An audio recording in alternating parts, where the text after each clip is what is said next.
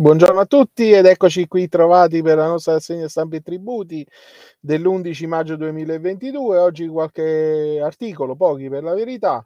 Eh, iniziamo dalla nuova proroga ai balneari che fa slittare il DDL concorrenza, l'articolo di Carmiele Fodina sul sole 24 ore.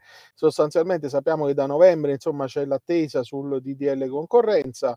Ora eh, dal, eh, dal, mese di novembre insomma stiamo per arrivare alla conclusione. A noi interessa soprattutto per quanto riguarda eh, la, eh, la Tari e la fuoriuscita dal servizio. Ricordiamo nel DDL concorrenza insomma c'è il passaggio dai 5 anni ai 2 anni che dovrebbe passare, eh, quindi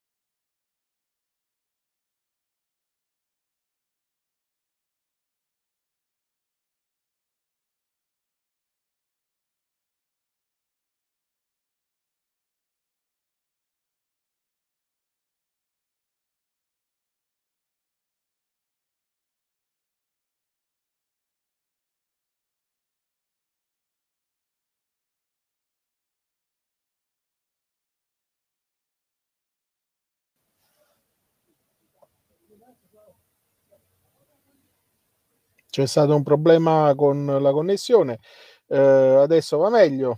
Eh, e quindi diciamo eh, il, il DDL concorrenza, poi abbiamo parlato del decreto taglia, ehm, taglia prezzi, saltato il rinvio sul rendiconto, ci si attendeva, ci si attende anche un, un rinvio dei bilanci preventivi, ma ancora nulla è apparso. E poi concludiamo la nostra rassegna con eh, solo il vantaggio fiscale in debito motiva l'abuso del diritto, l'articolo di Dario Deotto e Luigi Lovecchio, eh, che dà conto della sentenza 14.493 della Cassazione depositata il 9 maggio, secondo cui la scelta tra un regime di tassazione più favorevole non realizza l'abuso del diritto, poiché eh, occorre che il vantaggio fiscale sia in debito, cioè contrario allo scopo delle norme tributarie, e quindi ehm, diciamo questa è un'importante conferma che giunge dalla Cassazione che ehm, vale insomma come principio di diritto in eh, generale. E con questa notizia concludiamo la nostra rassegna di oggi. Eh, vi auguro un buon proseguimento di giornata e vi do appuntamento a domani.